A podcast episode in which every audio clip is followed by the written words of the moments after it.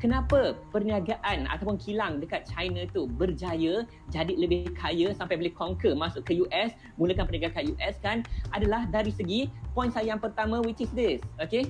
kerja lebih lama. Okey, kerja lebih lama. Dan bagaimana kita nak aplikasikan ni dalam perniagaan kita harian, perniagaan daripada rumah, perniagaan kecil-kecilan dan sebagainya. Okey, kerja lebih lama. Of course, bukan saya nak kata kena kita kena kerja 12 jam sehari ataupun kita kena cuti sebulan dua dua kali saja. Kita tengok yang tersirat dekat sini. Okey? There's no secret untuk kejayaan betul tak? Itu pun kita semua dah setuju okey? Lagi lama kita kerja lagi lama kita efisien lagi lama kita fokus dengan sesuatu uh, perkara tersebut insyaallah kita lagi berjaya dalam bidang tu okey? Nah menurut buku ini buku ni uh, the the millionaire um, the millionaire mind daripada Thomas J. Stanley okey? Now Thomas J. Stanley ni kan dia dia buat research okey? Dia buat research uh, kepada jutawan-jutawan dan dia tengok um, memang ada banyak research dia dalam ni okey? Kalau anda lihat sini Maaf ya buku saya dah kuning-kuning sebab saya baca buku ni pada umur saya 20 tahun. Okay. Uh, nampak ada banyak research dia. And salah satu research dia kan adalah berapa lama jutawan bekerja. Self-made millionaire. Uh, ini maksudnya self-made millionaire lah. Ni bukan apa orang yang inherit dengan uh, what do you call it dengan uh, dengan duit satu juta. Tetapi kan self-made millionaire alhamdulillah macam saya lah. Okay. Dan dalam buku tersebut, dalam buku ini, right, dia mengatakan bahawa kan berapa lama uh, ini jawapan dia sekurang-kurangnya millionaires akan bekerja antara 50 hingga 60 jam seminggu. 50 hingga 60 jam seminggu. Lama tak tu? Ha, kan? Lama sebenarnya kalau dikira-kira lebih kurang berapa tau. Maksud dia kan 11 jam sehari kalau yang jutawan tu kan ambil cuti Sabtu dan Ahad. Okey, main setiap hari kena kerja 11 jam. Okey, kalau ambil cuti Sabtu dan Ahad. Katalah dia tak nak ambil cuti Sabtu dan Ahad, ini kita I'm talking about usahawan, kan? Ya, konteks usahawan bukan konteks pekerja. Okey. Usahawan tu kan kalau dia tak nak ambil Sabtu Ahad off, maksudnya kan dia kena kerja berapa lama kan? 8 jam sehari. Okey. So menurut buku Dr. Thomas Stanley lah, uh, dia lakukan research, okey. Dia lakukan research kepada ramai beratus-ratus self-made millionaire yang berjaya memulakan perniagaan kecil-kecilan membawa perniagaan ke peringkat yang lebih besar kan yang mereka yang yang capai sejuta kan adalah dan lebih daripada itu adalah mereka yang bekerja antara 50 hingga 60 jam seminggu. Okey? Nah apa poin saya kat sini? Alright? Poin saya kat sini kan adalah this is the time untuk kita audit diri kita sendiri. Sepanjang PKP ni kita dekat rumah berapa jam sebenarnya kan kita spend on perniagaan kita?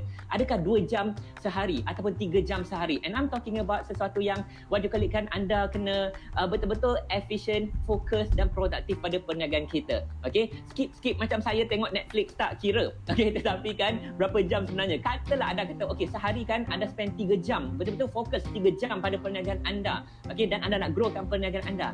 3 jam sehari kalau seminggu baru berapa tu? 3 kali 7 berapa?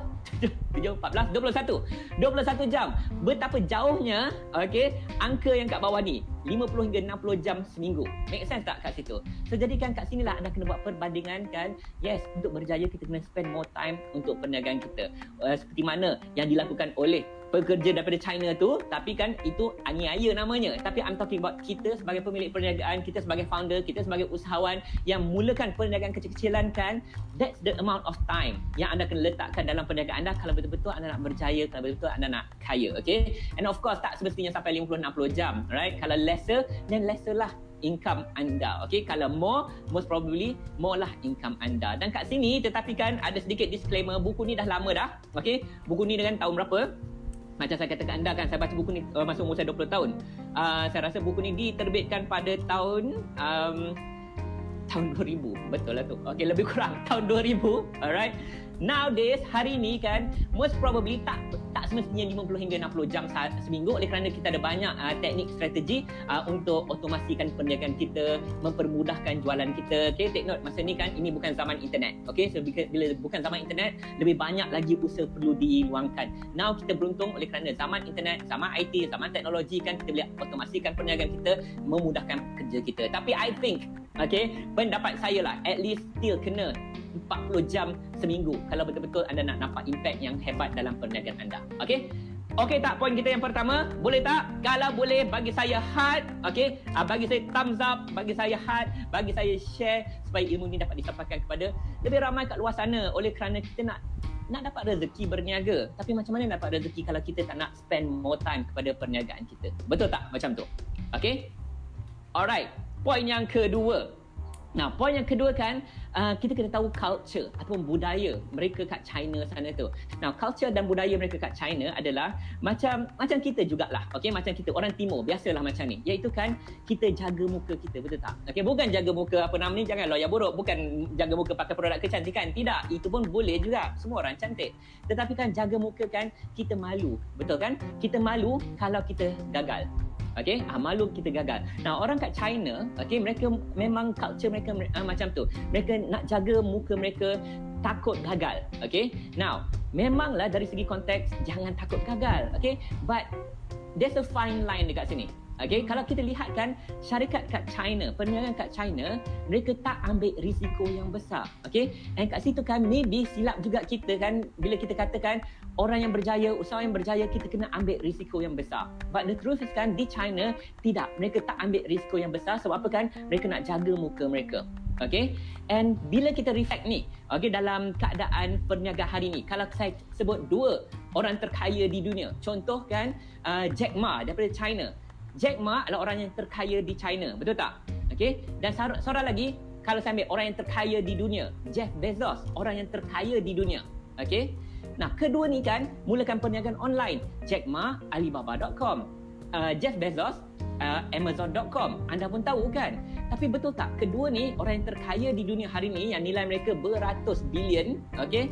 Um, kedua-dua ni kan mulakan perniagaan kecil-kecilan pada awalnya kan mereka mulakan perdagangan kecil-kecilan dari rumah saja. Okey, si Jeff Bezos, Amazon.com adalah perdagangan kecil-kecilan daripada rumah, okey, daripada apartmen dia menjual buku online. Lihatlah hari ini macam mana perdagangan dia. Okey, and I'm sure Jeff Bezos kan mulakan perdagangan online, jual buku online daripada rumah. Bukannya besar pun modal dia betul tak? Dia tak ambil risiko. Dia start small dan growkan perniagaan dia. Jack Ma pula. Okey. Jack Ma perniagaan dia yang pertama dia buat daripada rumah dia juga, daripada apartmen dia yang kecil iaitu kan perniagaan online translation service. Okay, uh, alih bahasa sebab Jack Ma ni kan mungkin anda pun tahu dia ni guru bahasa English kan. So jadi kan dia buat translation service uh, English uh, English Malay saya nak sebut English English China uh, English Chinese uh, Chinese English. Okay, uh, so jadi kan kedua-duanya kan mulakan perniagaan internet kecil-kecilan tanpa modal yang besar, tanpa ambil risiko. Dan hari ini keduanya kan adalah orang yang terkaya di dunia, orang yang terkaya di China dan orang yang terkaya, terkaya di dunia. Okay, nah apakah lesson dekat sini?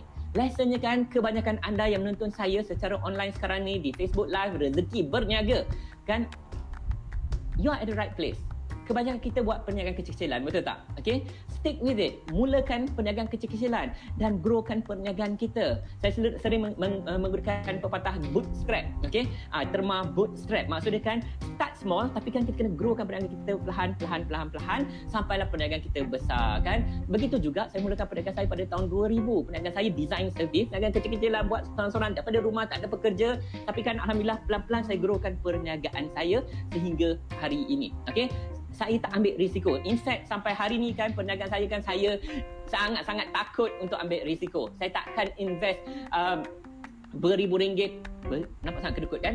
Beribu ringgit berpuluh ribu ringgit.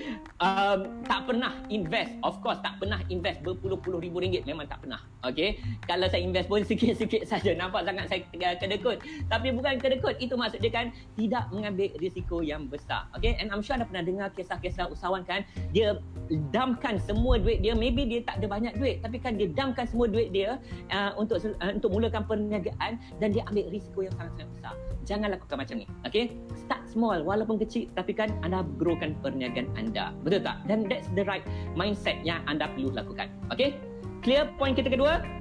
Okay start small. And apa yang bestnya point yang kedua ni kan dua orang yang terkaya di dunia menjalankan perniagaan online. Okay menjalankan perniagaan internet. Kalau dibandingkan saya dengan mereka memang jauh macam langit dengan angkasa lepas lah. Okay tak boleh dibandingkan. Tetapi kan nowadays untuk jadi kaya untuk berniaga perniagaan online adalah jawapan dia Poin yang tiga adalah bersabar. Now, kenapa bersabar?